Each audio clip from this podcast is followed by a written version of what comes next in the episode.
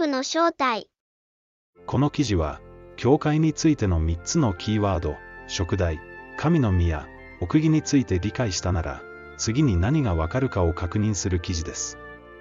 前回の記事をまだ見ていない方は、先にそちらをご覧になることをお勧めします。さて、食代、神の宮、奥義、これらが教会を指すことが分かったなら、次に何がわかるのでしょうか？ご一緒に聖書から確認していきましょう。再臨の前に起こること。再臨の前に起こることについて、聖書はどう教えているでしょうか？誰がどんなことをしても、それに騙されてはならない。まず廃墟のことが起こり、不法のもの、すなわち、滅びの子が現れるに違いない。彼は、すべて神と呼ばれたり拝まれたりする者に反抗して立ち上がり、自ら神の宮に座して、自分は神だと宣言する。まず廃墟が起こり、不法の者が現れて、神の宮に座す。この神の宮とは、教会であることを悟ってください。続きを見てみましょう。不法の秘密の力が、すでに働いているのである。ただそれは、今阻止しているものが取り除かれる時までのことである。その時になると、不法の者が現れる。この者を、主イエスは口の息を持って殺し、来臨の輝きによって滅ぼすであろう。不法の者が来るのは、サタンの働きによるのであって、あらゆる偽りの力と、印と、不思議と、また、あらゆる不義の惑わしと、滅ぶべき者どもに対して行うためである。彼らが滅びるのは、自分らの救いとなるべき真理に対する愛を受け入れなかった報いである。不法の秘密とありますが、原文では、不法の奥義です。奥義とは、教会を指す言葉であることを思い出してください。ズバリ、不法の奥義とは、立法に背く教会のことです。彼らは滅びるとあります。その理由は、聖書の教える愛を受け入れなかったからです。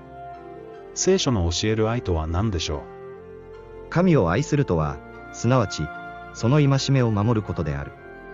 そして、その戒めは難しいものではない。これは初めから教えられていたことでした。私を愛し、私の戒めを守る者には、恵みを施して、先代に至るであろう。だからこそ、次のように書かれているのです。しかし、あなたに対して責むべきことがある。あなたは初めの愛から離れてしまった。そこで、あなたはどこから落ちたかを思い起こし、悔い改めて初めの技を行いなさい。もし、そうしないで悔い改めなければ、私はあなたのところに来て、あなたの食材をその場所から取り除けよう。食材もまた、教会を指す言葉です。それが取り除けられるのです。不法というものが、一体どんな結果をもたらすのか、私たちはしっかりと理解する必要があります。現代の教会はこれを教えず、不法の奥義の虜になっています。予言の通り、不法の者が現れ、教会を変えてしまったからです。不法の者？不法の者とは、ダニエル書の7章で明かされている通り、分裂したローマ帝国から出現する小さい角、ローマ教皇、バチカンです。彼は予言の通り、神の宮、すなわち教会に座し、時と立法を変えてしまいました。彼は、意図高き者に適して言葉を出し、かつ、意図高き者の生徒を悩ます。彼はまた時と立法とを変えようと望む。生徒は一時と二時と半時の間、彼の手に渡される。この予言の通り、安息日と実会は変えられ、生徒は今もこの教えに渡されています。こうして大勢の人が、ローマ教皇の権威に従っているのです。この期間こそ、1260日で表現される大観難の期間だと考えられます。キリストが十字架で立たれて以降、この期間は延長され、今も荒廃が続いているのです。大観難預言者ダニエルによって言われた荒らす憎むべき者が、聖なる場所に立つのを見たならば、読者よ、悟れ。その時には、世の初めから現在に至るまで、かつてなく今後もないような大きな観難が起こるからである。まず、聖なる場所、それが教会であることを悟ってください。聖なる都、エルサレムと呼ばれる場合も同様です。荒らす憎むべきものとは、ローマ教皇によって建てられる偽りの教えであって、それはもう教会に立っていると考えられます。幼子のように聖書を読む人であれば、実会の誠実は、復活の日ではなく、その前日であることがわかるはずです。イエスと一緒にガリラヤから来た女たちは、後についてきて、その墓を見、またイエスの体が収められる様子を見届けた。そして帰って、香料と香油とを用意した。それから起きてに従って安息日を休んだ。週の初めの日、夜明け前に、女たちは用意しておいた香料を携えて、墓に行った。弟子たちが掟に従って休んだのは土曜日です。現代の教会が日曜日を誠実として選ぶのは、聖書に従っているからではなく、教皇の権威に従っているからです。こうして神の立法である実会に背き、不法の奥義に補修されているのです。この期間は、3年半、一時と二時と半時、42ヶ月、1260日、また、違法人の時などのキーワードによって、聖書の至るところで教えられています。彼らは剣の刃に倒れ、また捕らえられて諸国へ引き行かれるであろう。そしてエルサレムは、違法人の時期が満ちるまで、彼らに踏みにじられているであろう。聖女の外の庭は、そのままにしておきなさい。それを測ってはならない。そこは違法人に与えられたところだから。彼らは、42ヶ月の間この聖なる都を踏みにじるであろう。この期間は、主が多くの人と契約を結ぶために、今も延長されています。主の来臨の時まで、それは続くのです。大陰譜バビロン。その額には、一つの名が記されていた。それは奥義であって、大いなるバビロン、陰譜どもと地の憎むべき者らとの母、というのであった。皆さんならもう、わかると思います。それは奥義であってとあります。大陰譜バビロンとは、廃教した教会のことなのです。カトリックはダメで、プロテスタントは大丈夫、というのではありません。実会が正しく守られていないことが問題なのです。これは決して、些細なことではありません。